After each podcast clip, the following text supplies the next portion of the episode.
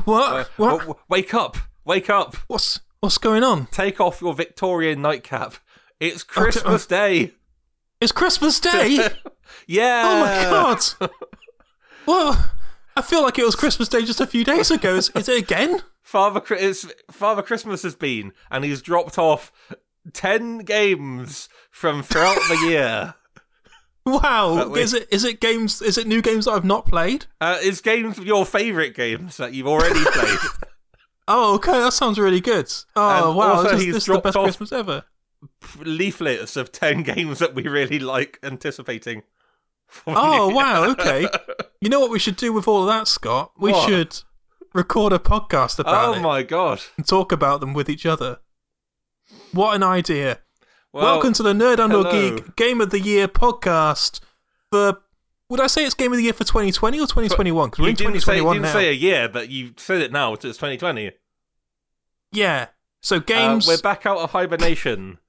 we're out of hibernation. We're back. Um, yeah, full back pod- in business. Now the the podcast season two should at the moment we're planning to resume in February because Cal's got to get internet hooked up at his new house. Yes. But we're currently we've improvised a tech solution for today. Uh, to Because you um, can't do the Game of the Year podcast the in Game February. of the Year podcast. You can't do it in February. It's too late. no one cares anymore about Yeah. last year. They care about the next year. But we want to talk about last year for now. So welcome back to the Nerd Geek podcast. It's going to be like like Scott said. We have make got a makeshift setup right now. I've recently moved home, so in, in the time in the time since the last podcast, back in October, end of October, and now there's been some changes. I've moved home. I've got I'm, I'm in a new house. I was in there for Christmas. It's really great, but I cannot get internet in this new house until the 27th of January, which is madness. I don't I don't know why why What's the story I- about? I never I never um asked you about that. Like why why not until the twenty seventh? I don't know. I don't know why that is. So I um so the person before me had internet, but from what I understand, they were paying for the cheapest possible internet. Which I mean, in this day and age, how do you do that? Like, how do you just go, oh, whatever's the cheapest, we'll get that, and that will do? Is like, especially when you've been working from home for a year. How have you been surviving? So he was just like on some bog standards broadband internet, sort of like slow speeds. Um, and I've obviously need to go for the fiber connection internet. And while it is available in my area, I don't think it's installed in my house. And so they need to send an, an engineer out to install it into my house. And the earliest they can do that is the 27th of January. Wow. So nobody in like the past twenty years has thought I like fibre at this address. No, I guess not. Cool. I mean, the, the, the house is only five years old, so it's, it's Oh, a new okay. house anyway. But- yeah, I mean, maybe put it in when you build it. They, they would have put that in when they built the house, Yeah. right? Yeah, exactly. It's really weird, especially because like, so I'm going with BT. Uh, basically, I had two choices for fast internet. You either have slow internet at like 10 megabytes per second from you have a bunch of different providers, but to get fiber internet at my address, I need to go with either BT or EE, and both of those are owned by the same company, so it didn't really matter which one I went for. Great. Um, yeah, so I've gone with I've gone with BT, and the earliest they can install fiber is the 27th of January. Even though on TV advertising new new rates for the new year. Um, it's uh, so I was watching like TV, actual real life TV, because I can't just stream stuff right now. Um, and they were like, "Oh, for New Year, get get into the New Year with the best broadband speeds." I'm like, "I want to, but you won't let me." please bring me the bring me the internet. So I've not got that. So I've got my. So the other part of the setup is that we're, we're me and Scott are now having to do a phone call with each other. We're on a, an old-fashioned phone this. call. yeah, I've got my mobile phone out. Scott's got his out, and we're recording locally on our PCs. I'm then going to use. so you're then going to send me the file. Yeah. How I'm I- going to connect to. I'm going to connect to an internet elsewhere with a Download it. laptop. Yeah. put put it onto a USB stick and then put it into my PC so that I can then edit it together before putting it back onto the USB stick, taking a laptop elsewhere and uploading it to the internet. Cool. So that's a bit of an Oh. insight behind the scenes. It's a mess. I'm also in, in case the audio I don't know what the audio is like, but I'm currently sat in my living room because uh, not everything's unpacked yet. So I've got my, my PC unpacked and attached to the TV in my living room. I've managed to find my microphone this morning, and I can't find the microphone stand anywhere. So I'm currently sat in my living room with the microphone on top of a box of mini cheddars, uh, using that as a makeshift microphone stand. Cool. So I've not got any of my that's usual our setup. excuse, listener. It might be echoey. It might not. I don't know. It could be anything. You know, we, we Great. don't know. My cat's just my cat's just opened the front the the living room door, so I've not even got that enclosed in anymore. It's going very well, but the what the important thing is we're doing a podcast. Cal, have you played at least five video games this year? I. I, I, I mean, I was, I'll be doing my Game of the Year video as well, but I played 70 video games this year. Then you must have a top five. Like I have a top five, you yeah. must. I do have a top five. Um, Are there at least five video games coming out next year? there is at least five Then video games coming out this year. anticipating at least five of them. I am. it's true. I am. Uh, what's what? Are you just in your usual setup right now, Scott? How's how's your yeah, Christmas I'm- been for like uh, the listeners? Christmas has been fine. I've stayed in London uh, even before they announced the tier four. I had long planned to just stay here because I looked at those case numbers and I thought, ooh, I don't really want to, don't really want to risk it. So I, yeah, so I basically planned to stay here. It was fine. I had Christmas food. I cooked Christmas dinner um, for myself. Uh, it was very nice. Just wait. Were you were you on your own? Uh, well, um, uh, I've, uh, for officially for the purposes of this podcast, I was on my own. okay, okay, sounds good. Yeah, yeah, yeah. Okay, I get you. I get you. Um, um, they did introduce tier four very suddenly. yes, it's true. Uh, Uh, well, that sounds that's that's a positive. It sounds like you've been positive about it though. Like it's uh, if you if you hear my cat at all in the background, by the way, okay. listeners, I'm sorry. Uh, but it sounds positive for you, so that's something, I suppose. It's been a very weird one this year. Yeah, it's Have been a you- weird it- one. I, it was relaxing. Like I missed my family, but um, it was. I did just do some painting. It was quite nice, really. Um, Have you got anything to catch listeners up on since? Uh, Oh yeah. So, but a few days after the last podcast, uh, my Yep. employer announced that they were trying to cut our wages by by twenty percent. Uh, I won't go into the details, uh, but suffice it to say, uh, we have now unionised and we're currently threatening to strike over it.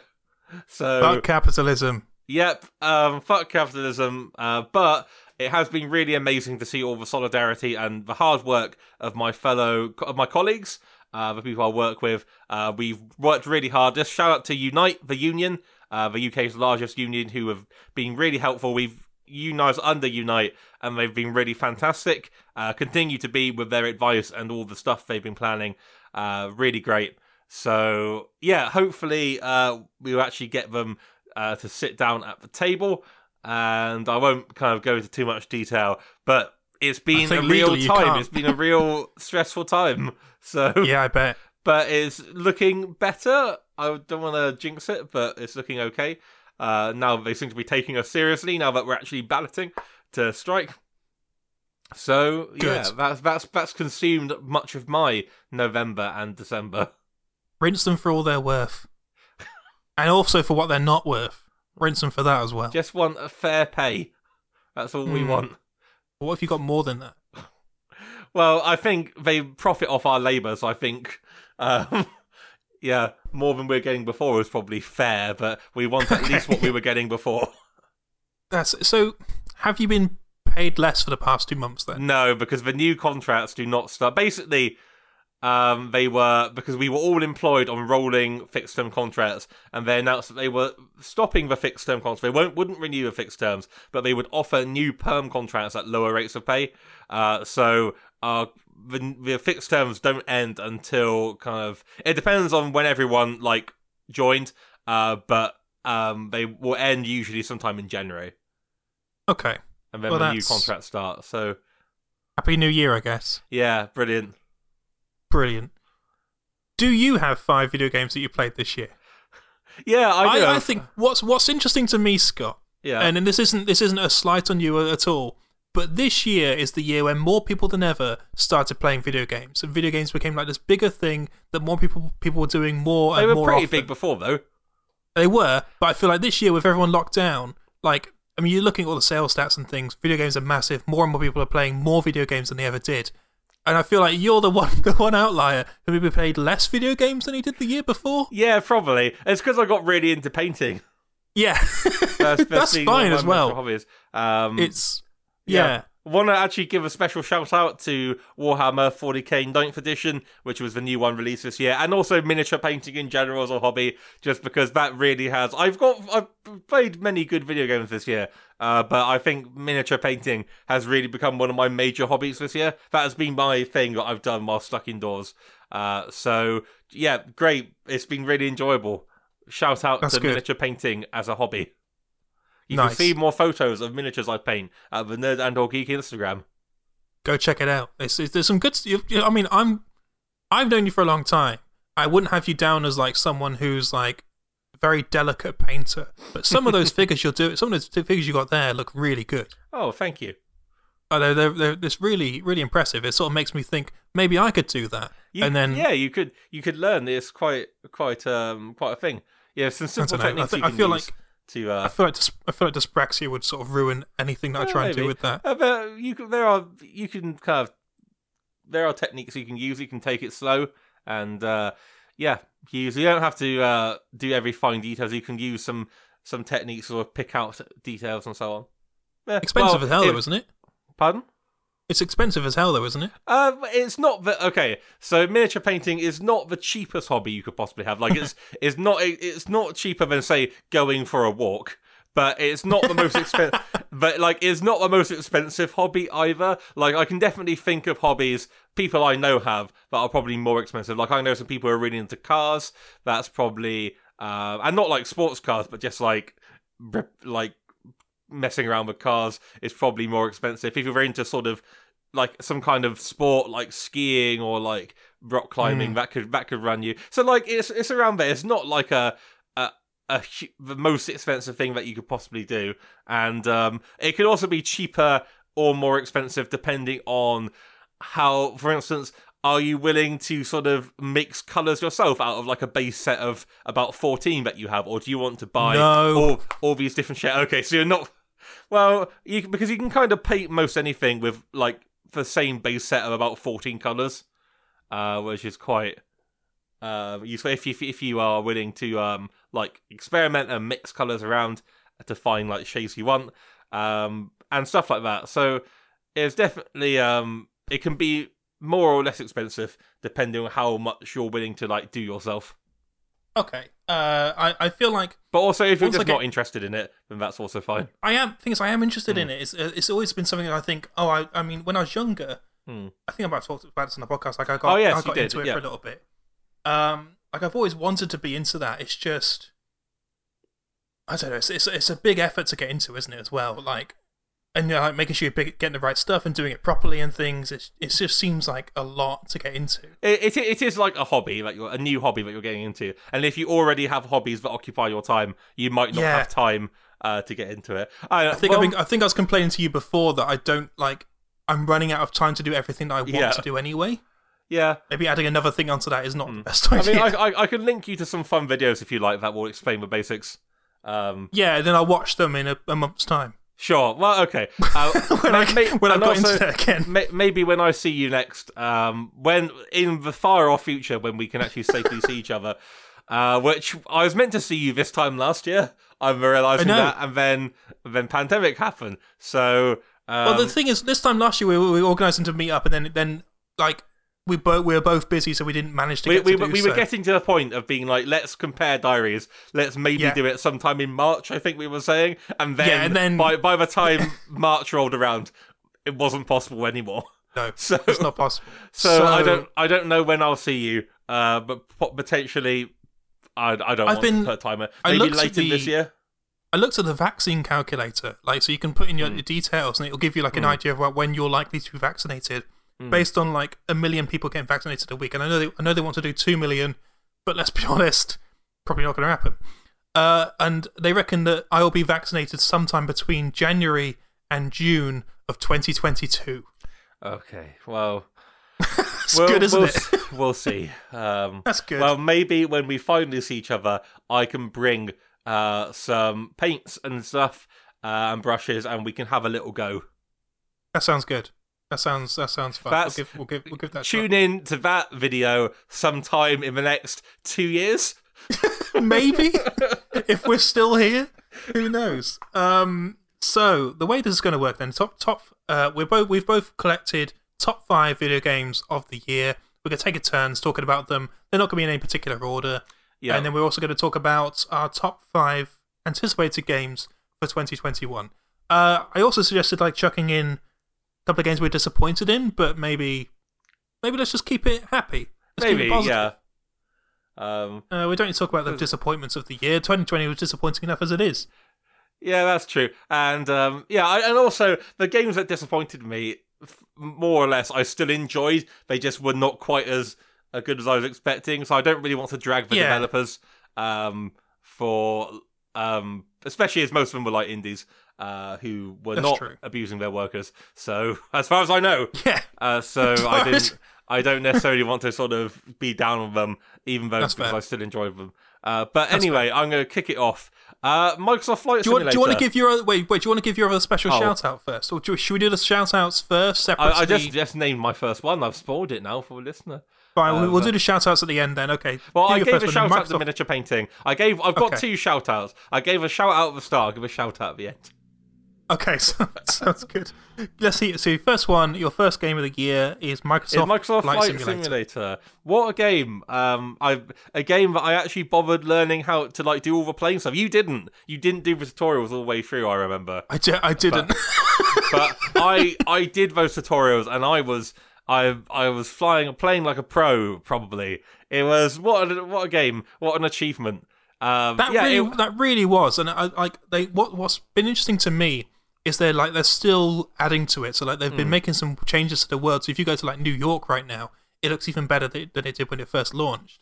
Um, so like it's it's that's that's a game which so Flight Simulator hasn't been around for a while. Don't yes, think? I don't think so. Um, I don't know what they were doing with it. I think they tried like a cloud service or something. I don't know how successful that was, but yeah, they a new one came out and it was that.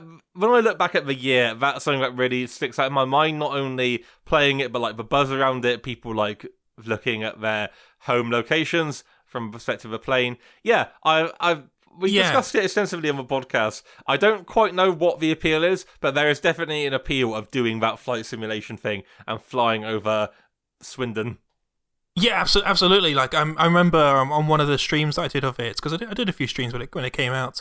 Um, I flew the routes from like uh, the airport, like near Wroughton, near Swindon, and then flew from there and just flew to my house, like following the roads as I remembered, and just like being able, the idea that they've got the whole of the world like mapped out in there. It's just I think that's the appeal, isn't it? Like it's the appeal of just being able to go and see real places as they look. Uh, Also having real time weather and things, and like daylight, daylight, and Mm. Yeah. like nighttime and things, just ha- all happening in real time as it was in real life. It's just it's just mesmerizing. There was a, No, there's no an other article game recently. has um, Oh. got me to do nothing for two hours on a flight, and Yeah, and also Yeah. uh, in in a year where I can't go anywhere, I can fly free as a bird in Microsoft Flight Absolutely. Simulator, and uh, I want to get it out again. Now I'm talking about it. I want to do a little flight or something. I It wish I could. Yeah, wish I can't You though, wish because. I, I need the internet.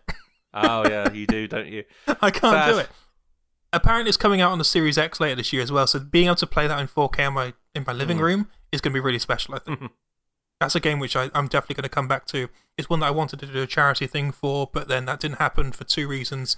Yes. One, it wouldn't it wasn't going to happen when I was when I was still in the flat because I didn't want to spend 24 hours next to my neighbor's bedroom talking to a microphone because I bet they would that would really piss them off. And then when I moved, obviously I can't do it because I've not got internet for a month. So maybe at some point in the new year we'll still do that charity stream, a 24 hour charity stream. Uh, eventually, who knows? I, I, I would like to do that, but Yeah. Microsoft Flight Simulator, great choice for the first um, game of the year. There. Should I do one? Cal. Yeah, you you kick off. Let's go Animal Crossing then. Uh, so a similar thing where uh, in a world where you can't can't really go outside, having a little place to go to and socialize is has been very important. So Animal Crossing, I think, really filled in that that spot uh, this year. I mean, I, I ended up putting around 250 hours into my town. Uh, that that was between What me and my partner. look like now, Cal? It's really good, Scott. Yeah. it's really nice. I've got all the. so I played it differently to you. So I remember you playing Animal Crossing and just wanting like this natural. Uh, oh like- yes, like, I was very anti-civilization. Yes. I wanted. Whereas I- yeah. I have gone into this and I've been like, I want to get the perfect town. I want to make my town look nice for people who come round. I want to be able to sort of show it off. So I've got like areas of my town for specific things. All of my villages are, have got their houses in rows, and you can like walk paths in between the houses. It, it- I've got like a whole market area where my shop and things is, like on a separate island. It's all very nice. I, we've got we've got a, a park at the top of the town now, so like you go up the hills, you walk past a football pitch, and at the top is like a little park which you can walk through with like trees and things. And at the end of the park road is a like a, a spa area with a DJ and and a swimming pool and things. And it's it's all very nice and very much not this sort of this rundown uh, town from when you first start the game. So I've got the five star island. I've got these little special flowers that grow because you've got the five star island. It's all very nice. And now it's at a point where I only really log on for special events because I don't want to change anything in the town. Like I've got everything just how I like it. and so there's less for me to do each day now that I've got there. But the time it took to actually get there and the journey of like actually getting there and like just seeing all my friends' towns and things, I've gone back onto that game every month this year in some capacity, and so that's been a game that I have continued to play throughout the entire year and has continued to be just this really great experience. I think it is missing stuff that some of the older Animal Crossings had, but what it does add is is so much. It's just it's just nice, and it's it's everything I really wanted from Animal Crossing when I wanted it when, on the Switch. I think that was that was that one of my most anticipated for this year. I feel Maybe. like it was. I'd, We I'd have look to listen on back to your previous years. podcast. I don't want to go back to the 2019 podcast because it's too painful to think of how full of hope We we, had were. no idea. We Yeah, had we no had idea no what was coming. I might Uh, I listen want- to it again. I wonder what's happened to my Animal Crossing town. I had my time there, then I left. Yeah. Canonically, I left. Canonically, you, just travelled somewhere else. Mm. What I loved from the 3DS days uh, when Animal Crossing was there, people used to make comics of like what their what their townsperson was doing because obviously they were playing other games, so they'd show like their their main Animal Crossing character in like Link's outfit and things. And Isabelle's writing them letters saying, "Oh, I know you're out adventuring somewhere right now, but hopefully one day you'll come back." And it's just it was nice. I, I like those comics. That's Animal Crossing. Then, what is any other memories from Animal Crossing for you? Uh, no. Okay, cool. it, it was fine. It was nice. Um, the Easter Bunny turned me off. The Easter Bunny really fucking ruined it for you, didn't it? Yeah. Like once, when, when you had the eggs ruining everything that you wanted to do, I think that was the point where you were like, Mm. I, I no, think I, I just reached my natural end with the game. Like I played Yeah. like thirty hours or something, forty hours. So that's pretty good still. Like for, I mean, I know it's a game where you could play like hundreds of hours, but I mean that's still a pretty decent amount to get out of a game. Yeah, I, I had a really nice time with it, and I'm looking forward. It looks like they're going to continue to update it this year as well. So maybe I'll change my entire town up, or maybe that's the that's the thing though, because once you reach a sh- reach a certain point, I, I find it very hard to change anything in my town now. It's like I've done all my projects. you you've made it too pristine. Is thing you've I fallen into the trap that I told you to avoid. Is you, I know. you've built it up to you've ruined this pristine natural landscape. Um, by and now you're afraid to change anything. Maybe I need to start a new town. I Well, don't know. erase the or, old may- one. Or, or maybe I'll play some other games. Who knows? Uh, what Harvest is Moon's coming out next year. This year, another Harvest Moon? apparently. Those those haven't been very good, have they? The, the new ones. New Stardew be Valley good, sort of- Yeah. Stardew Valley sort of ate its lunch. Mm. Well, Maybe I'll play, more, maybe. maybe I'll, play, maybe I'll play, play more Stardew Valley. Who knows? What is your next game?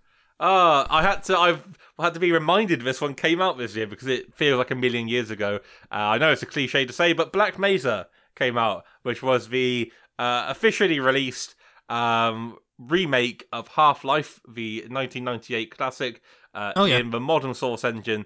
Uh, yeah, it was. I mean. Half Life. I, I I went into Black Mesa wondering if it would still hold up, and guess what? Half Life really holds up.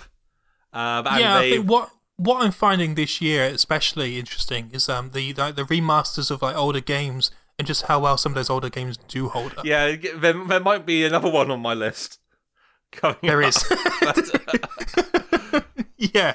but, But um, like it's, but yeah, it's surprising like come back to those games. So, Black Mesa is isn't actually a, a made by Valve, is it? Like it's it's no, a it remaster of. Half Life. It is like a a very long. It's like fifteen year long project by fans.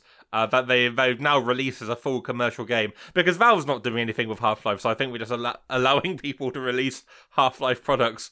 Uh, but yeah, Black Mesa is a very long road to get there. They it was a real passion project, and that shines through. You know, I think in nearly every aspect. Uh, bits some bits changed, uh, some bits updated. Uh, you don't have to um, long jump nearly as much anymore. Um, Okay.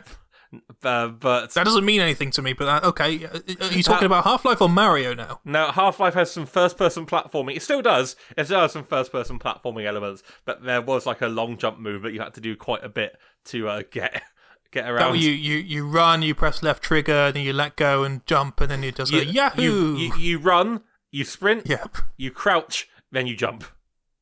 Yeah, just like in Mario. Okay. Yeah. that's, that's great. Yeah, Uh, but so- um, it's and I, I think I said on the podcast it was amazing to to go back and play and I there were bits where I was like, oh, they've added this for definite. This wasn't in the original. Then I went back and played the original, and it was like some of the some of the bits. They're very impressive what they were doing all the way back in It is- '98.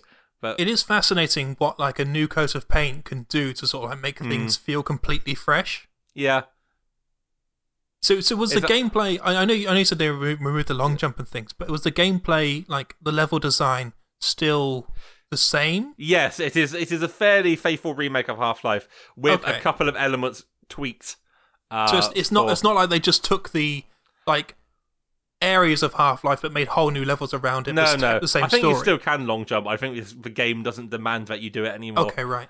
Uh, but yeah, and yeah, the it is a remake of Half Life, so all the, the, the levels are uh, the same with a few bits added, but they are mostly uh, the same. And yeah, it's the same game essentially, Yeah. with a little refresher, and that's all Half Life needed. Yeah, I mean, I, I remember playing Half Life Two a few years ago and feeling like it's um showing its age a bit. Like it was st- still very much like a good game, but like visually and just some some mechanics and things, some puzzles, for example. You're like, okay, th- if this was released now, that stuff would probably be cut out a little Well, well. Half Life Two had a lot of basic physics puzzles, but you've got to remember that this was the first time you Yeah. could do those things. Yeah, but I feel like if it was released again now, Hmm. maybe they they would like either shorten or remove some of those to make it sort Yeah. of flow a bit better. The Uh, they're boss not- fight with that helicopter might be Fuck. changed. fuck that- fuck that helicopter. But that's Half Life 2, uh, which Yeah. isn't one of my games of the year, but Black Mesa is.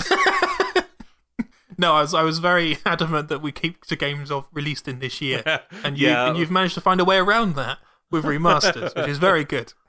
but my, my first two, for our Game of the Year podcast, my first two questions to Carol were one, do they have to be video games? Two, do they have to have come out this year? So, Look, sometimes the classics are what you need to feel comfortable, right? Like sometimes So, you just want to play you- games that you've played before. just think, listener, you could have been tuning into Nerd and Or Geeks top 10 whatevers of whenever. I feel like we did that last year with the with the games of the generation or something, or games of the past ten years. It was games of the decade, wasn't it? Hmm. We pretty much did that. I think restricting it to video games was far too restrictive. Should have just been top 10 things from the past. Should we do a second podcast where we just do top ten things? top 10 things from all of history. Yeah, there we go. We'll, we'll, we'll, add it, we'll add it to a list of planned episodes that we'll never get around to. Um, we could do that along with the Glowcast and Oh the rest of the Super, Dragon Ball Super GT Saiyan watch. forecast will come back Yeah. again at some point. Oh, Scott, GT's just bad. It's just uh, not fun to watch. Bit by bit, I'm falling under your spell. Your smile's all I need to see to know will. In this endless darkness, singing, come along with me, hold my hand. What, what what's not to, to like? I mean, if we just watched the intro every every episode, I'd be I'd be into that. That'd be good. Do you want to just watch the intro and then the recap for the last episode that we didn't watch? My next game is I'm gonna I'm gonna go along the the remake line with you, and I'm gonna go for Final Fantasy VII remake. What's interesting about this game is that it's. I would, I, I, I, Final Fantasy VII was the first Final Fantasy game that I played, and so when I was younger, I had a lot of love for it. And since then, I've sort of fallen out of love with it and forgotten what it was about that world that made me so invested in it.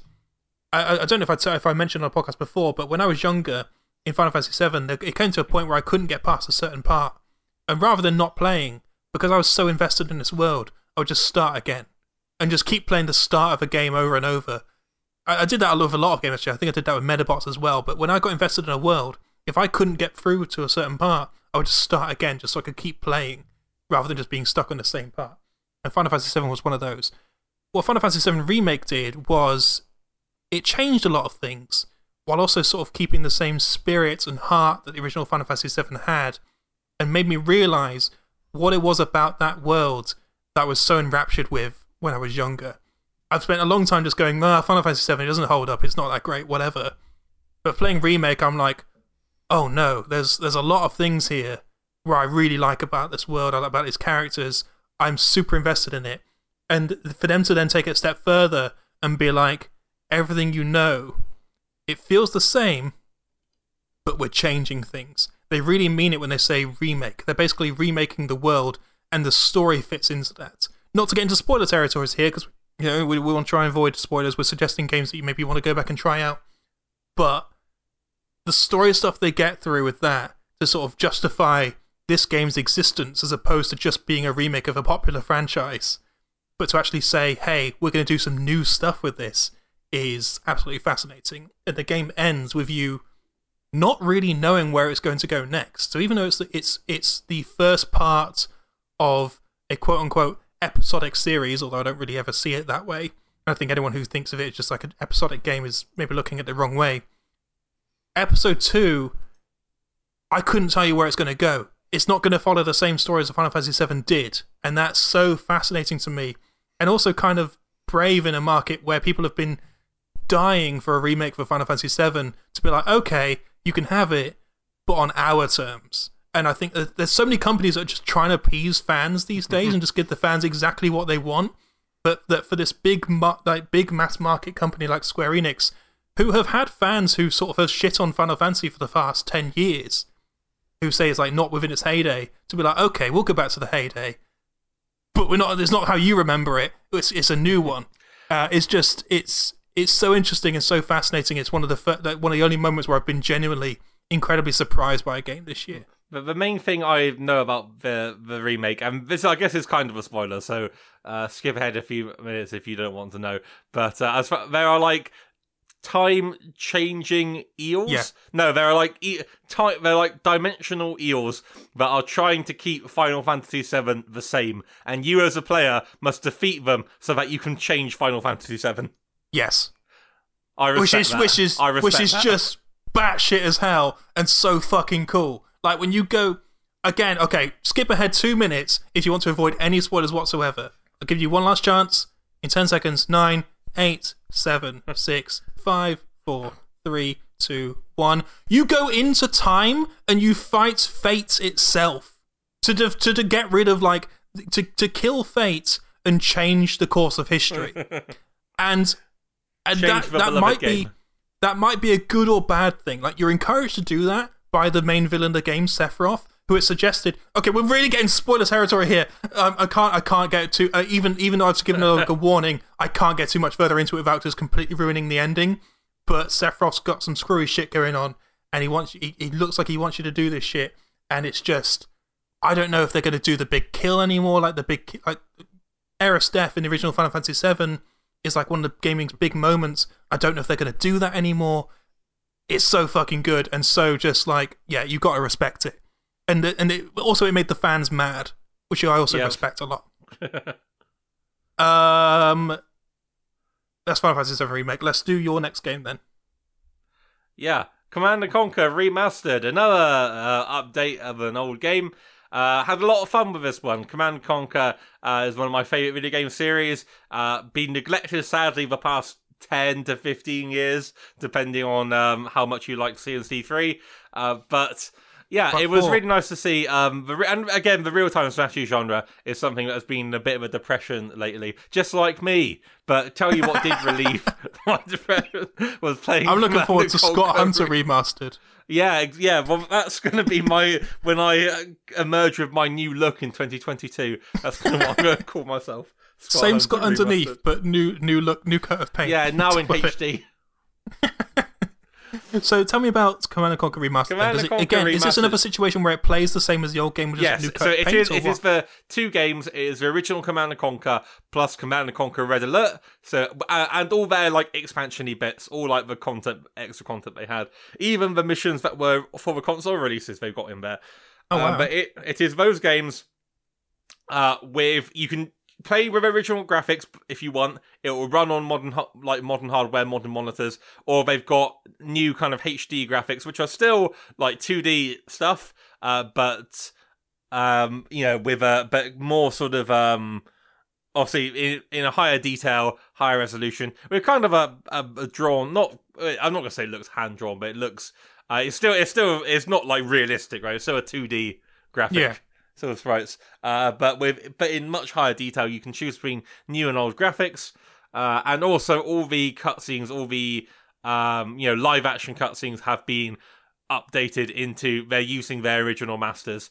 Uh, I think with no, it's in HD and everything. Have they been using? Uh, I think did I read somewhere they use like AI upscaling or something on them to make them look, Uh, look a I- bit better? Has the AI been upscaled? I'm not quite sure. No, no. I mean, ha- I mean, I mean, I mean, of the um, Oh, of the on the- videos, you know, using uh, AI to videos. upscale it to HD. um, maybe I don't know if they did or not. Okay. Um, but the one thing I'll say against it is that the AI pathfinding definitely hasn't been improved since, uh, uh, because those units get lost. But no, it's it it's fun. It again, it's one of those situations where I wasn't sure if it would hold up. Uh, it still is a lot of fun. Had fun playing multiplayer with this. Um, this reminds me, I've not yet played Age of Empires 3 remastered, but that's another fun multiplayer RTS that I should play. But whatever, yeah, CNC remasters on my list because um, yeah, it was another in a year of desperate sadness. It was another reminder of good things from the past, and I'm really hoping this heralds a, a set of high quality remakes for the the two sequels for Tiberian Sun and Red Alert 2 because I those think it sold pretty well, didn't it? I think it did sell very well. Oh, and also updated soundtrack, amazing remastered, in some cases re-recorded soundtrack um, from Frank cool. Klepacki, um, the the original and um, and his band. Uh, that was yeah, brilliant. Uh, so just a great soundtrack as well. Uh, that i more than the visuals, I think, is having the uh, remastered soundtrack that really brought the game into the present. Uh, so yeah, it was great to play a good RTS again, and it's a shame it had to be an RTS from 25 years ago, but that that's the situation we're in. Uh, there have been good RTS since then, of course. of I think we might course. have talked about it on the But- podcast before, but I let me ask the did. question again anyway.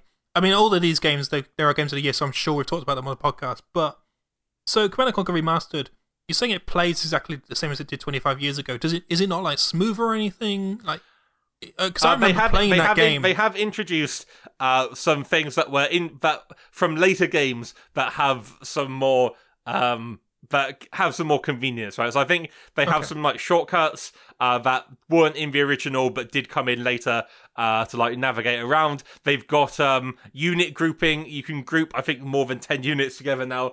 Uh, which is really good, and just stuff Right. like that. So there are Okay. there are some added updates for like convenience. Okay, that's pretty good. Cool.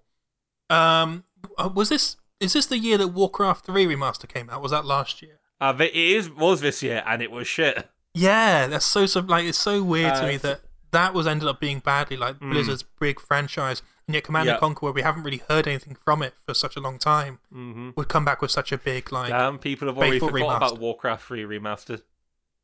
that might have been one of my anticipated games last year. Yeah, yeah, it might might have been one of our biggest disappointments. I don't mind saying that Blizzard disappointed me. Yeah, absolutely. I mean, I it's I never ended up playing it because it just looks so Mm-hmm. shit. It's funny to me like Command and Conquer remastered actually even happened because the we also like the other announcement for Command and Conquer was that phone game.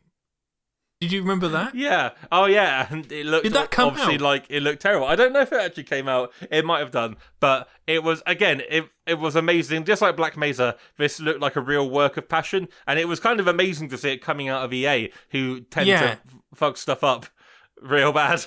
Uh, so They got the original people on it, didn't they? The original Uh, makers of the game, like, were yeah, involved I'm- in this I'm- remaster. um, perhaps I, I'm not. I'm not qu- I'm quite sure. I can't confirm that, but yeah, it is. Um, it was no no microtransactions or anything. I know that's thin. It's weird that we have to praise that, but it was a Yeah. faithful remake. Uh, so I'm good.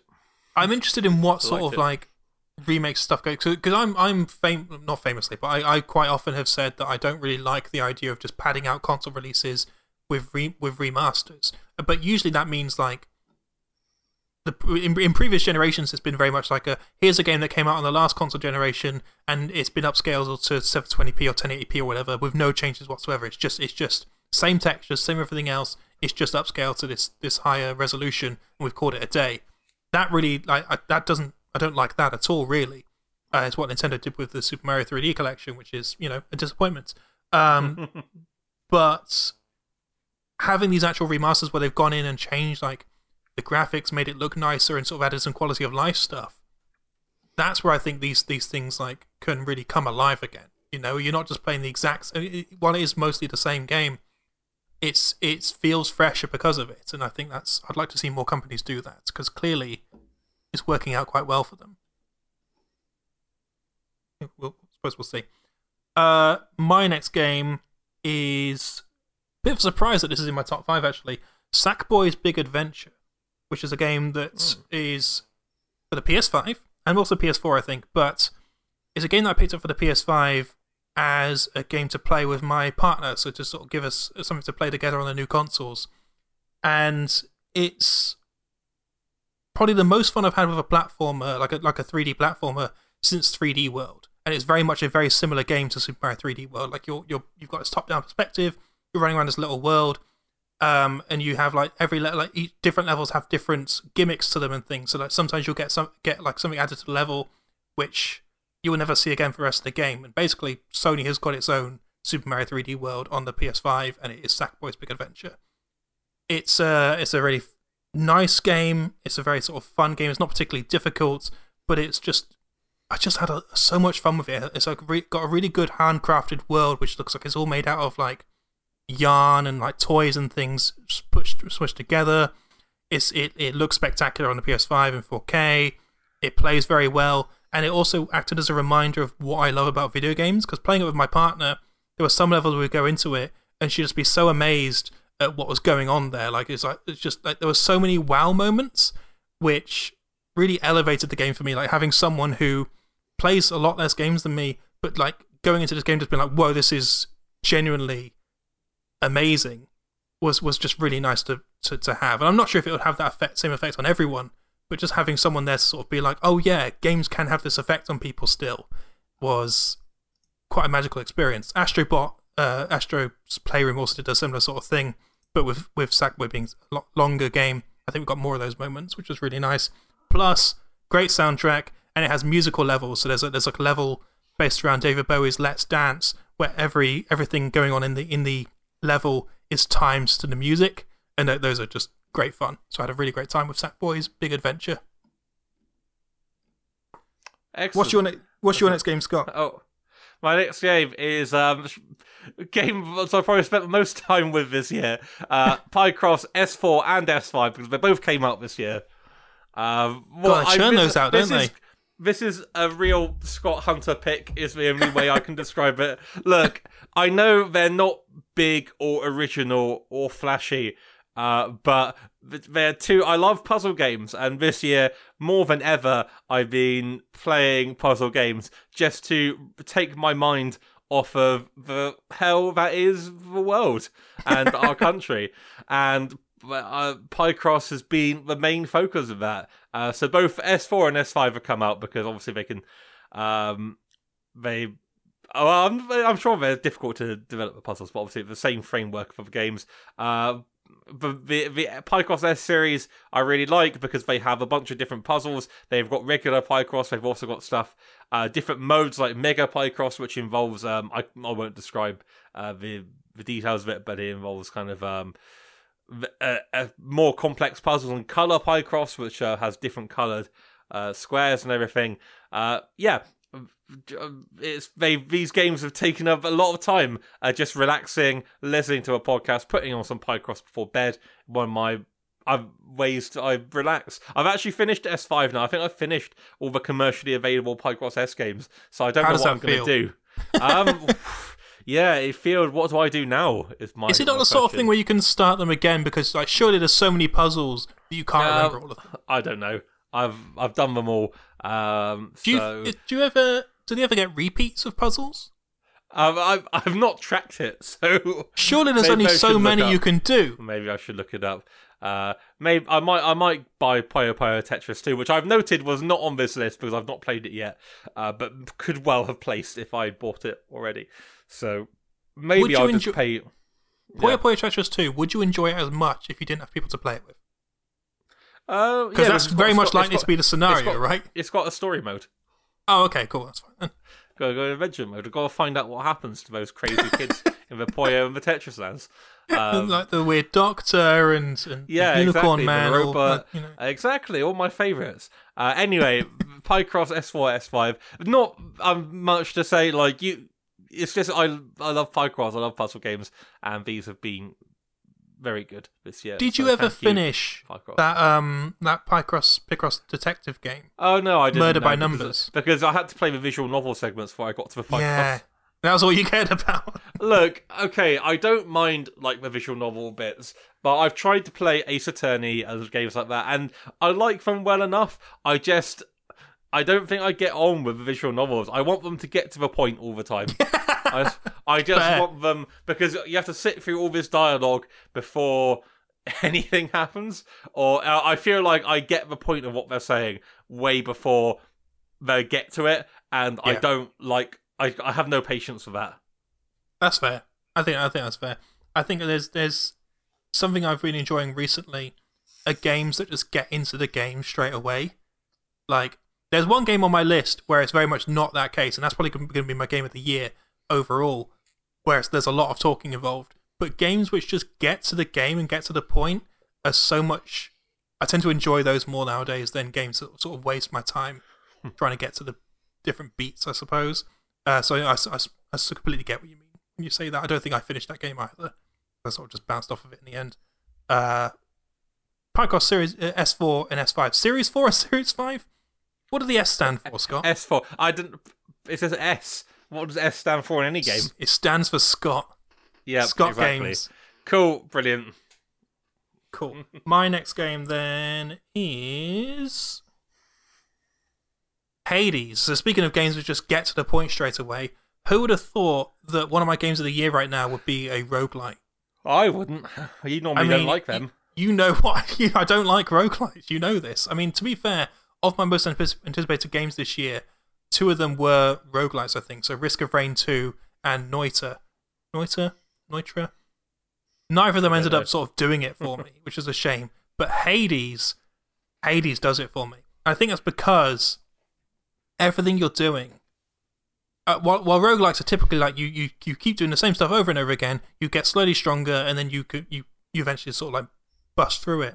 With Hades, there's an ongoing story that, that flows through it all that I find particularly interesting. You've got some you've got loads of great characters. You've got no repeated dialogue, so at no point in Hades, in my like 40 hours of playing, have I seen any repeated dialogue from the different characters that I'm seeing during my runs, which is incredible. Um, and so like everything you do adds onto the story and impacts it, and characters remember things that you do, so that they'll remember that you lo- you look like in the most recent run you had a hard time with the Hydra or something. And I've just accidentally call cancelled my phone call with Scott. Um, one oh two.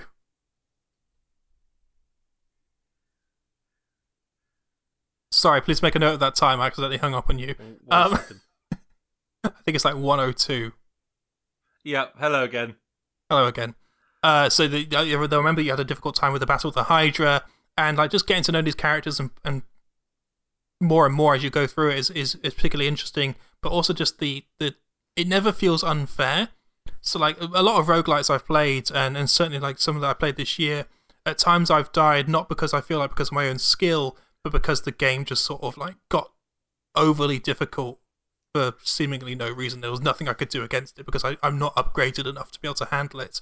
Whereas in Hades, I feel like I could always get through, and every failure was because I didn't react effectively enough or, or, or play effectively enough. So like if, if if you were really good at these sort of roguelites, maybe you get through on the very first run, you don't actually end up dying. And it, it always felt like a fair one of those games, which I think is what made it more enjoyable to me. Plus the core game, the core gameplay, combat, and everything itself feels so good. I mean, Supergiant Games, they made Bastion, they made um, oh, what's it called? What's the name of their other game, Scott? I can't remember. You know, Can't the one. remember. You know the one. They made two others, but the the the, the, the gameplay, the, the combat of their games has always been so good, and this sort of feels like a combination of it. It's like, it's like the best game they've made so far, and I, I, I really enjoy it. It's, it's it's it's really great. I'm having a great time with it. Have you managed to try it out at all? I've not. No, not yet. It's uh, I, I think you'd like it a lot. Yeah, feel like- I I- like literally really- everyone in my life has recommended it to me. So Yeah, it's it's getting so many game of the year game of the years this year as well from loads of different places. I think this is really like this has been like the roguelite for people that's sort of taken everyone by storm. It's it's it's very good. Highly recommend it. What's your next game? Uh, my next and final game is another puzzle game, Part Time UFO. Part Time UFO is so good. It's really good, isn't it? What I was nice so surprised by game. this. Tell everyone Yeah. what Part Time UFO is. Part Time UFO is a puzzle game in which you play a UFO who's come to Earth, and you must engage in the gig economy by Yes. taking freelance gigs, uh, doing various things. And as a UFO, you can pick things up. You've got, you know, you're flying you're a, a classic UFO, and you've got a little crane that reaches down and picks things up. So you have various puzzles that you engage in, which involves moving things, stacking things, getting things from one area to another, etc., etc. Uh, and with that simple concept, the game does marvelous things. It's funny. Um, Yeah. There's it's um, challenging. It's uh, yeah, extremely engaging. It's bite-sized chunks. You can do a puzzle and uh, come back for more. There's yeah, there's simply completing, and then there's achievements you can get. It's just um, such a lovely. This is um, I think the Kirby team did this, and this is I think yeah, House, HAL Laboratory. this is what happens when a studio is only allowed to make one game series for 30 years and then you let them do what they want yeah, and they absolutely. make part-time well, UFO. the thing is, it's it's on Switch, but it's also on phones. Hmm. So I think it's also on the was on iPhone and. Android app Okay. market app shop. Yeah, it's it's so it's not an, actually a Nintendo published game, from what I Hmm. can tell.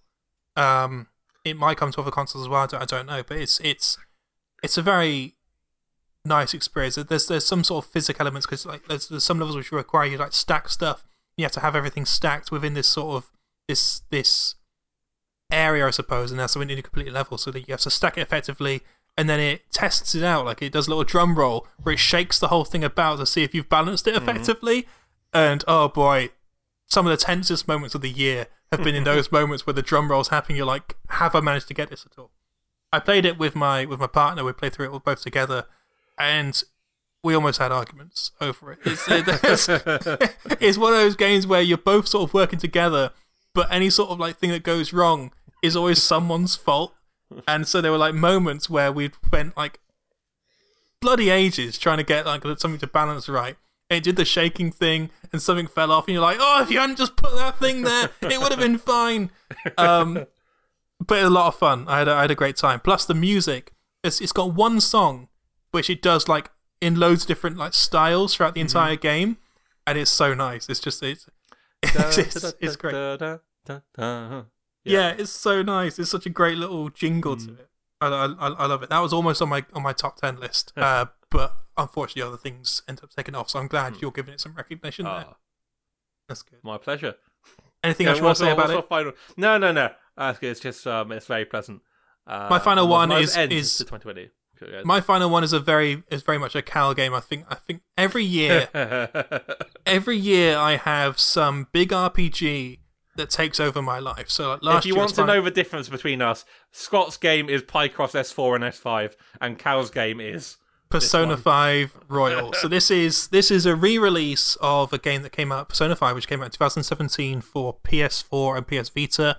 This is a PS4 exclusive release which has the whole base game and then an extra extra 30 hours of content and then some content sort of like put in within the base game itself. It's basically the definitive release of Persona 5.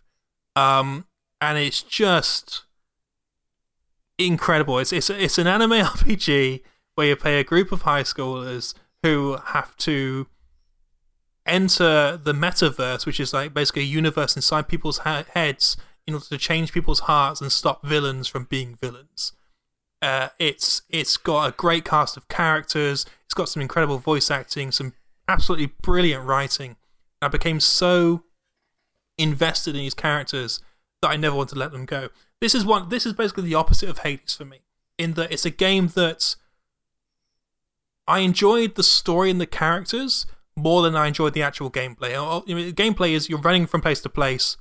Like when you're in when you're in these in these dungeons, you are do, taking place in turn-based battles. You're exploring dungeons. You're trying to unlock different areas in order to get to the boss at the end. But then in between the dungeons, the majority of the game is you just running around Shibuya, um, talking to people, and it's almost like a visual novel. Visual novel in the end, which I'm not usually the biggest fans of. But I became so invested in these characters and the writing and the cutscenes and things that I just, in a way, when I got to the actual gameplay part of it, I was like, oh, I've got to go through this stuff again. I just want to get back to talking to the characters. I just want to get back to hang around this high school, which is very much not like me.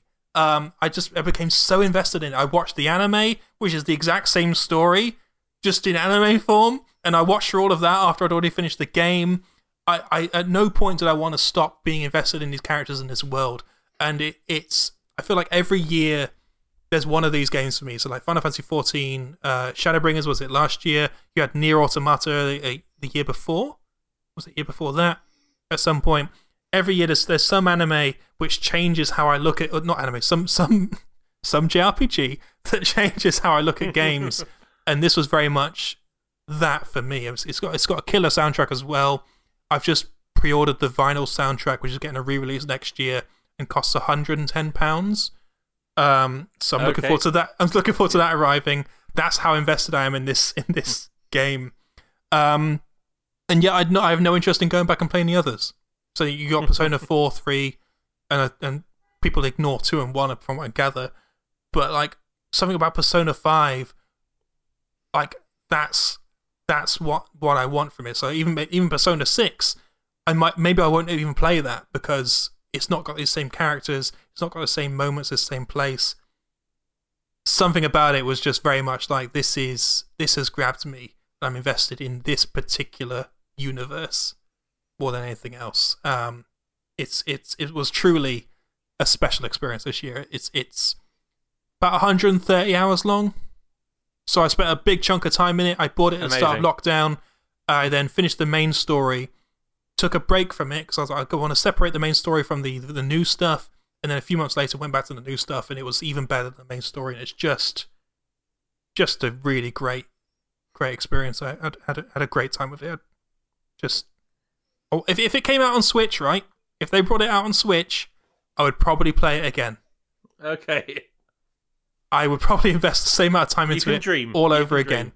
Well, there, there's a, I mean, we'll get into it in, in a second, but like the the sequel game, which is which is different. So they're bringing out a sequel game, which is more of a Musou action game. You know, where you're like fighting hundreds of enemies on screen at once.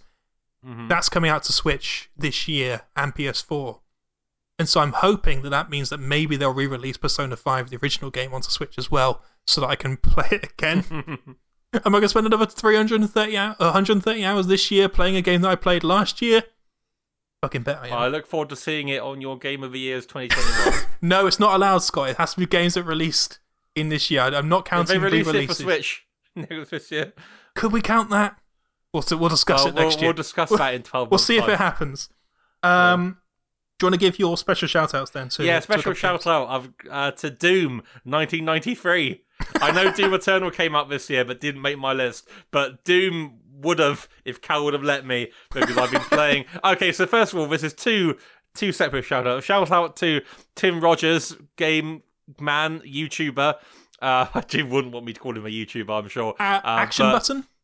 Action Button. Action Button is his site, is his channel. Uh, amazing reviews, in depth discussions. He did a brilliant three and a half hour review. Or was it just 3 hours? Uh, review of Doom uh, 1993, in which he um, concluded that to play Doom is to play every video game. And that Okay. kind of. Uh, that got me um, going straight back into Doom. Doom because I think I bought the Doom and Doom 2 for Switch because they were cheap and they were I I will buy Doom on any platform uh, early in the year and I really just dove in after watching his uh, discussion of Doom and have just been playing it in you know in bite-sized chunks in my off hours. Uh, it's brilliant. Just um, rediscovering that game. Just want to give a shout out to Doom, which has uh, a- occupied a lot of time on Switch. It's a surprisingly long game, actually. Like, so I've Yeah. I've also got it for Switch this year, and so I played through what I thought was the game, but it turns out that was just the first chapter. Yeah, yeah. There are um, there are four episodes. There are three in the original game, and then they re-released it in '95 with an additional episode. Uh, so yes, there are. There's more stuff going. I should go back. Uh, to you should play play the subsequent episodes. Uh, also, Tim Rogers just yesterday uploaded a six-hour uh, review of Tokimeki Memorial. It's some So, anime um, game, isn't it? It is. It is a very. It's like one of the first dating sims. Um, and Okay. um, and he's talking about. I mean, I've only watched the first part. So There's six parts. I've watched the first part, which is like an hour long. Uh, his basic thesis is that this game, this is like the precursor to like visual novels, and um, you know, if you like Persona Five, uh, a lot of those, a lot of that game was originated in Tokimeki Memorial. The idea of like conversation, extensive conversations like that, um, and Now remember, a lot of Scott, that- I don't like visual novels. I like Persona you do not- Five. Okay, sure. Well, that's you that's might what I find it in- like.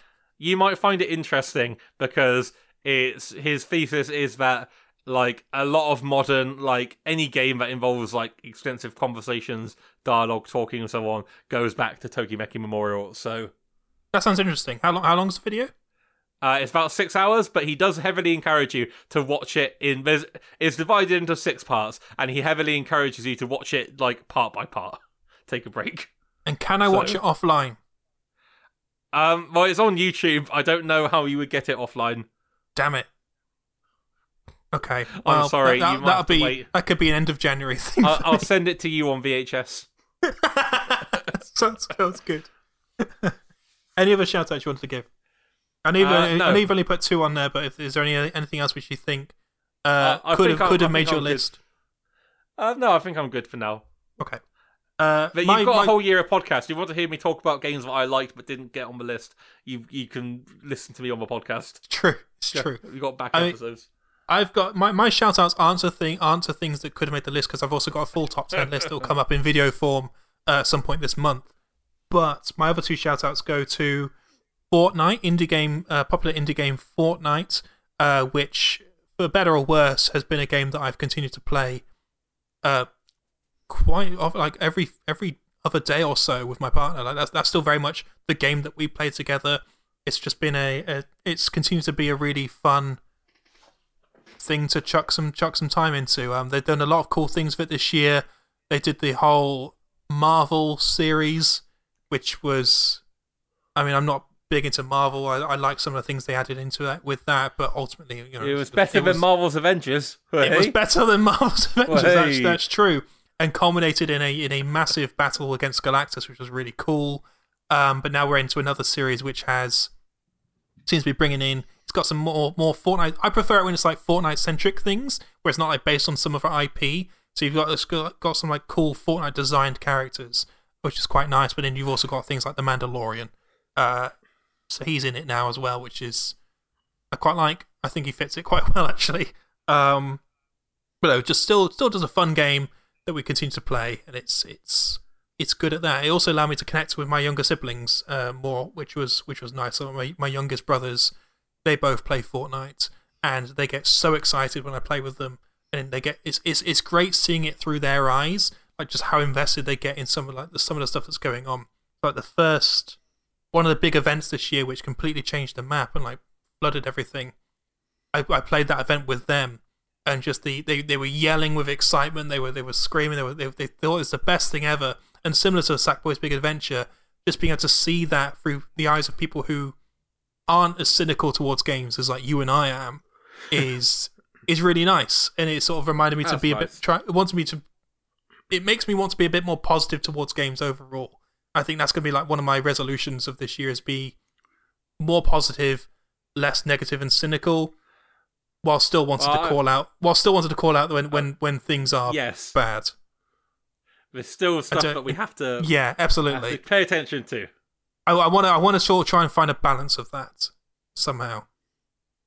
I think about it. We'll, we'll, we'll get there, I'm sure. But it's it's it was a sort of nice reminder of like the the positive things that games can bring to people who aren't like caught up in all that stuff. I guess it's game, games are. We'll games, talk about this offline. games. Can, yeah, games can still be a force for good. It seems.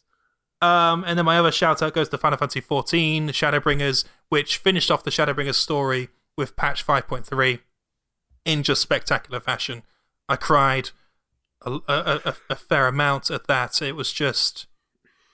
I, there- there's been very few games which I've seen manage to like really pull off a story as effectively as Final Fantasy XIV has over such a long period of time. I mean, you look at World of Warcraft, and the story they're telling is is essentially devolved into fan fiction at points, or where they just keep bringing back characters. They're like Marvel comics in a way. They just keep bringing back characters, killing them off, and then oh, they're back again, and you know, it's it's it's it is it's enjoyable for what it is from what I gather. But Final Fantasy XIV has just been this spectacular ongoing saga, and the the culmination of Shadowbringers is was just brilliant. I had, I had a really great time with it. So I want to give a shout out for that, while also not putting it in my game of the year list because it didn't technically come out this year, um, even though it's an ongoing game. Should we talk about our most anticipated games of this year then? Yes, and while- indeed, While due one year ends, delays- yeah, one year ends, Go. we have we have other games we need to look forward to. Go- There's going to be the games do not stop coming out, and so we we have games that we are video anticipating. games will never stop, never. Always video games forever, always coming out, always playing. Never stop playing games for any reason or any any cause whatsoever. Um, due to some game delays, a couple of you, we're gonna have some repeats from last year. Uh, Yeah. I'm really looking forward to Bravely Default 2 in February. yeah, it's got- actually got going a to come date in out. February. Uh, well, they've, they've named February, I think. So yeah, hopefully Feb it will come out. Uh, yeah, for all the same reasons as last year. I've I, I do occasionally like to get into a nice JRPG. Uh, I really enjoyed Bravely One on the 3DS. Uh, so And you also really hoping- enjoyed uh, that Switch one as well, uh, Octopath Traveler. Yes, I liked Octopath Traveler, so I'm hoping uh, this will be in a similar vein and will be a fun game. Uh, Did you did you end up yeah. playing the demo at all for it? I did. I, I I had the same problem with it I have of all these kind of JRPG demos, uh, which is, or for any role playing game, uh, really, because I think it's hard to do with Demo 4 because they just pop you in like at a ran not random, but like at a point in the game where like you haven't. They've given you characters which are already partially developed. Yeah. You haven't like met those characters or um or developed them yourself. So it just kind of drops you in without a lot of context. And for what it was, it was like here's a slice of gameplay, which is fine because it played like Bravely Default. So I'm Yeah. I'm happy with that. But also I feel like it's it's hard to get the temperature of the game from the demos, uh, just because like the fun is in meeting those characters and developing along with the game. Whereas if you're just dropped in at like a midpoint in the story where you don't really have much context or anything, I think it's tough to um to really get engaged with it. Hard Uh, as so- well. Like Hmm. like they, Yeah, they, they, but- they drop you in and they sort of just expect, expect you to be able to just uh, handle these enemies that you're going up against. You're like, okay, but I've not had the, the build up to this, like the So build up in bad difficulty. demo design, Square Enix. I think there are better ways to do that. But uh, yeah, I, I'm looking forward to Bravely 2. I hope it will uh, continue in the same vein because Squinix seem to have had some success lately. So, uh, so yeah, Uh, impress me. My uh, first most anticipated game is the, is one that I also had on the list last year, I think, and that is Tunic, uh, which is a a game, a, a Zelda like top down game where you play a little fox with a sword. Uh, it's been made by one developer called Dicey. Um, it's looks looks very nice. It was featured in Microsoft's press conference like two three years ago, and so it's um it's a game I've been anticipating every year for the past five years. It still doesn't have a it still doesn't have a release date yet, so maybe it won't Great. even come out this year. Who knows? But it's still my most anticipated game, and if it's not good, I'm gonna be angry, and I'm gonna send hate mail. Don't do that. I'm not gonna do that. Don't do that to anyone. Uh, I'm, I'm really looking forward to it. It's it's it's Yeah. it looks delightful. What's Cool. your what's Good. your second Uh? Super Mario 3D World Bowser's Fury, the remaster deluxe re-release Switch. Uh, I'm, it's finally happening after years. I've been asking for this, and it's finally coming out for Switch. Love that game. One of my favorite games ever. Best 3D Mario game for definite. Definitely. Um, I think we're both agreed. Um, so even though I may not be able to play the local multiplayer with anyone, uh, I am looking forward to revisiting that game because that's a really special game. Um, It is. It. Just Nintendo, Nintendo, right? Release the soundtrack in a way I can get it, not just a reward from a Nintendo club from five years ago. I've got it in the car. Do you? Do you have I've a got the CD. I've got the CD still. Is that my CD that you borrowed from me? No, no, I, I also got the CDs from the from the Club Nintendo. thing. Well, I don't know where my CD is. I've lost it. Um, it's like a, it's that's four annoying. discs. Mm, that's really annoying for me. Um, but Scott, I don't know if you know this, but you can just download it from the internet. yeah. Anyway, Nintendo get re- release that soundtrack in a way I can legally access it. That'd Nintendo should nice. release should, should just release soundtracks to their games in Yeah, general. it's a, it's a great soundtrack. What are you Um, doing? Anyway, it's also a great game. What, what, what am I doing? No, no, Nintendo. I'm on about Nintendo. Oh, okay. In Uh. you, they, they've actually they have released the soundtracks to uh, Mario 64, Mario Sunshine, and Mario Galaxy recently. But the only way to get them is to buy the Mario 3D collection, and then you, then you have to listen to them within the game. So like if you, and, uh, so you I've, look I've been really stylish walking down the street with your headphones plugged into yeah, your Switch. plugged into your Switch. Uh, so I've been yeah. I've been playing the 3D collection recently because I've been playing through every Mario game. Uh, for some reason, I don't know why I started that, but I'm co- still going through. And you've got six options when you start that game. You've got the three games, then it's also got three like CD boxes a lot further along, which is just listening to those three soundtracks. It's just such a bizarre way of doing it. You know, like, oh, you can listen to this in sleep mode. You're like, fucking brilliant. Okay. I remember when they when they released Super Smash Bros. Ultimate, and they did, the same thing there, where you could listen to that soundtrack in sleep mode, and they like they like bigged it up as like a way to have this soundtrack with you on the go, and you're like, I'm not, I'm Brilliant. not carrying my Switch around. Nintendo, don't make the stop trying to make this a thing. It's not a thing. Why would it be? Why would anyone do that? Who's you can't fit it in your pocket. What? Yeah. So have I got to have my headphones plugged into my back? Your backpack, yeah. Headphones aren't very It's- long. Especially when uh, the Switch has no native Bluetooth support. Exactly. You can't have Bluetooth headphones for it. It's ridiculous. Sort it out, Nintendo. But Mario 3D World, Yeah, I'm excited great for that. game. it's a great yes, game. It's going to be good. I own it uh, for Wii U. I'm probably going to buy yeah, it for I Switch. do, but I've. yeah, well, I'm not going to dig out my Wii U just for that game, am I? Uh, but So how are you? no, I'm not. Okay. Exactly. It's Oh, coming that out on Switch. that I don't have to. I don't have to because it's coming out on Switch. Uh, so that'll be great. Ne- next game. Wait, the Bowser's Fury stuff. What do you reckon that is? That ended really aggressively. Yeah, next, like, next look, game. I'm, done talking gonna about get this. on Switch, alright? I don't have to. uh, the Bowser's, I think it's like extra levels. Maybe Okay. I might be making that up, but I'm, I'm, I'm, I'm slightly disappointed that they've not announced that it's going to have all of the 3D land levels as well. yes, give me my 3D collection. They'll never do that. Because They'll never do that. Will how long is 3D World going to be on sale for? That's why I want to know. Yeah, exactly. Until gonna the s- is it gonna be a month? Monday of August. yeah, get it, get it fast. Okay, my next anticipated game is Hitman Three.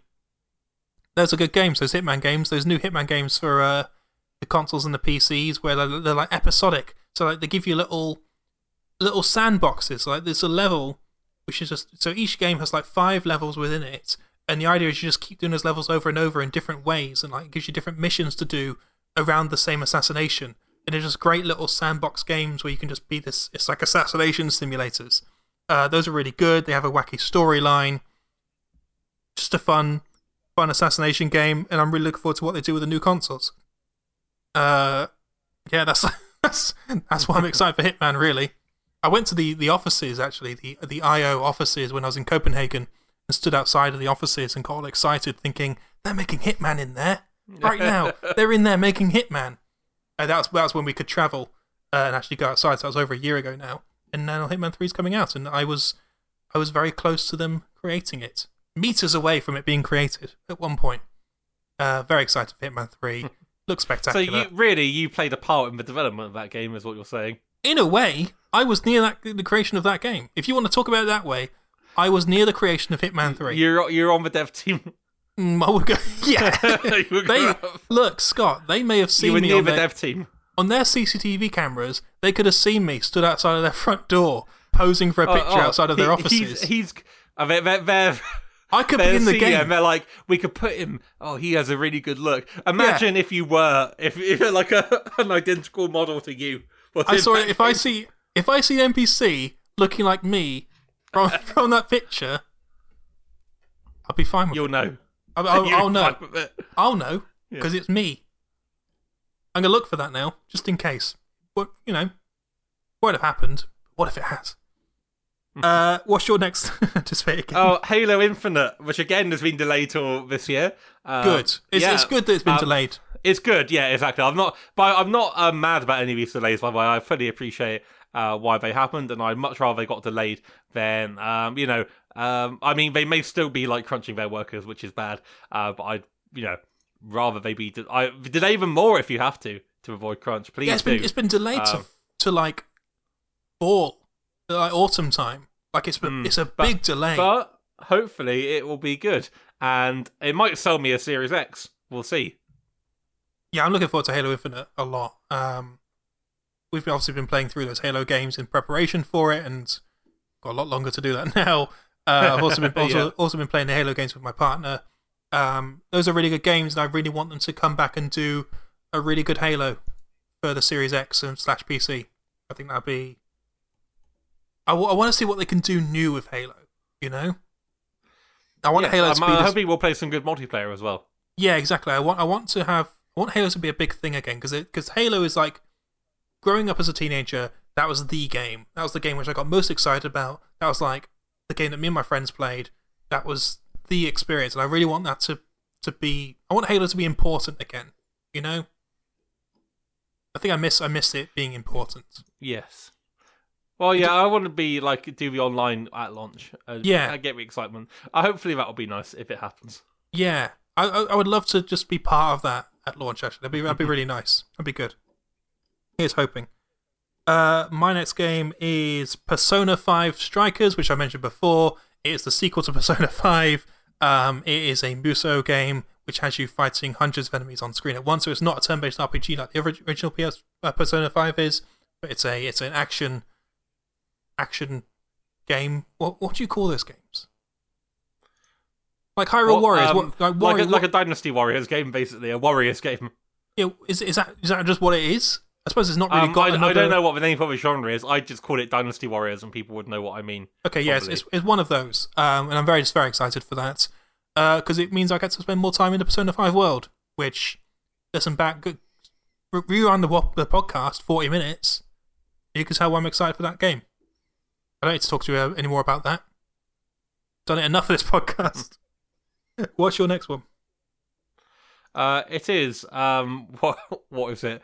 Uh, Mass Effect Legendary. This if EA don't me. fuck it up. This surprised Uh, me. fu- um, I did get it right, didn't I? Legendary is the remakes of the Mass Effect games, I think it is. Yes, Mac- Mass Effect Okay. Legendary Edition. providing that is what I think it is, and um, and with a massive asterisk if EA don't fuck it up. I mean, they, they Uh, did. They, they, so you got Command and Conquer remastered, which they've done, which they've Yeah, done well. So there's precedent for them to do re- remaster well. Yeah, so maybe so. Uh, but I really love Mass Effect, and I'm looking forward, uh, providing this is a remake, which I think it is. It is, Then it I'm is. looking forward to playing those games again in um in updated form. Uh, that'll be really good. Uh, Is that especially one and two. come out? Maybe I'll finally finish three. Yeah. So uh, Three's why did good. it surprise you that I choose this? Uh, because I didn't know if you'd like dropped off Mass Effect enough where you're just sort of like, oh, I'm done with that series. Like the idea of, No, it, of w- you playing it again, I, I just, I'm just a bit No, surprised. I, I would definitely like to revisit those first games, uh, provided they don't look. I, I would ideally like them to take microtransactions out of free. Will that really happen? I hope so, but maybe not. But if they put microtransactions into one and two, I'm not buying it. the only reason it was in three But- is for the multiplayer, I think, and they've already announced Yeah. that the multiplayer is not coming back. Okay. So I Well, don't think they'll be in I will. I'll be following this closely. But if if it goes right, it will be brilliant because I love those games and I want to replay them. If it goes wrong, then I'll be complaining about it next year. They don't run very well on PC right now, do they? Like those those original games. Like I think Uh, they they do okay, but they're not like brilliant ports. because I remember I remember when I played Mass Effect One for the first time on PC. Um, there was like a point in the game where all the characters were replaced with black boxes, and it, uh, and then there was also another point where everything was just completely dark, and I had to sort of just run forward and hope that I was going through the right place. And apparently, that's just a bug that they can't fix now because it's not not like built for new graphics cards or something. So it's just a bug Yeah, that's Mass just Effect there. One in particular uh, runs a bit rubbish on PCs, but yeah, it'd be nice No, I- if, it I'd- ran- if it came out. I would happily play those games again. And apparently, they're also going to do um, updated versions for the new consoles. So, suppose we'll see what that's like. Um, looking forward to it. That'll be good. Uh, my next game is also a remake. It's Nier Replicants, which is the remake of the original Nier game, which is a game that I think last year I said I was going to play over the Christmas period. I never ended up playing it because I couldn't get it to run properly on the PC. But now they've announced they could do they're doing a remake of it, which is great. So I'm looking forward to playing. I, love Nier Automata. It's one of my top games of all time. I've not played the original, so I'm very much looking forward to being able to play that properly in an updated fashion where they've added some quality of life improvements to make it a bit more modern. I guess uh, everything I've seen so far that game looks really great. They've got the voice actors back in to re-record the voice lines to make it better, I guess. but it's weird to have like get voice actors back in. What like 10, 10 years later? pretty cool. Looking forward to that Hmm. quite quite a lot. Um, what's your last most most anticipated game? My last most anticipated is going to be Vampire the Masquerade Bloodlines 2. Again, provided they don't fuck it up. What? I, I admit with some of these looking forward to ones, they're you know, it's precarious. They're balanced on a prayer. It's a prayer that the developers don't completely mess it up. But that's all games, isn't it? That's just what games are these days. So that you you, you could say anything about it. Oh, this will be good provided it's good. Yeah, You know? and I I realise I'm thinking I may have heard like a horrible story about the game, which in that case scrub it from the list. But but providing that wasn't true or it didn't happen, or my memory is faulty. Um, yeah, Vampire to a big RPG. It might be nice. It might be by because I played. It didn't come out this year, but I played a lot of Divinity 2 Original Sin. Uh, Divinity Original Sin 2, um, which was really good. I discovered that game this year. Last year had Disco Elysium, uh, which has also been re-released this year. No, 2019. We're okay. We're in January 21 now. So 2019 had Disco Elysium, which is also being re-released in 2021 with more dialogue. So that'll be good. But I didn't also, Hmm. play that game till 2020, and I, like over the Christmas period, and I very much considered putting it on my game of the year list this year because it's it was I I so wish it was on my list the previous year because Disco Elysium is so good. It's ridiculously good. But hopefully, Vampire 2 will be a fantastic RPG. Yeah. I'm gonna get Disco Elysium when it's out on Switch. I'm gonna play it again. So I'm looking forward to it. Maybe. What With- is with what is Vampire? So is is that a top-down RPG like the others? Uh, no, no. Okay, so uh, back in 2004, there was a game developed by Troika Entertainment, uh, who went bust afterwards, called Vampire the Masquerade. So Vampire the Masquerade is a started life as a pen and paper RPG, and then Vampire the Masquerade Bloodlines was a computer game, a video game, um, Computer based game. on that system. Yes, exactly. a, a Are you my mum? yeah, based on that system. Uh, and it was in first person. Uh, it was one of the early games made using the Half Life 2 Source engine. It came out before Half Life 2, actually. Uh, and it was legendarily unfinished. It was kind of rushed to release, and the last third was very buggy and unfinished. But it also had loads of good stuff in it. Excellent, like, there's a few very memorable bits with like haunted house. There's like great role playing, like a lot of di- a lot of dialogue. There's a lot of freedom with your character. Uh, you can be different types of vampires. It was it's known as like a really good but also kind of unfinished game. And now, ye- 15 years later, 16 years later, they're coming back at you with a sequel. What sort of vampires is it? Is it like Dracula Uh, vampires or is it Twilight vampires? It, it's more twi- it's like goth '90s vampires. Okay, Twilight vampires. Yeah. Okay, cool. Uh, sure. Anyway, it's um, so it's a first. Per- it's going to be first person um kind of uh action RPG. Which, oh, uh, it's going to be Vampire Cyberpunk. I get it. Yeah, sure. Uh, hopefully, it won't be as disappointing as Cyberpunk, but hopefully, it will be good. Uh, so yeah, that's hopefully will be nice. Yeah, I'm interested in it. I I'm I'm obviously always looking for. I'm looking always looking for an RPG that's going to take my take my interest, and maybe this year it won't be a Japanese one. Maybe it'll be vampires. Maybe. Maybe, but also probably not. It's probably going to be a big Japanese one again. I don't know which. So, I mean, Bravely Default Two might be that game, right?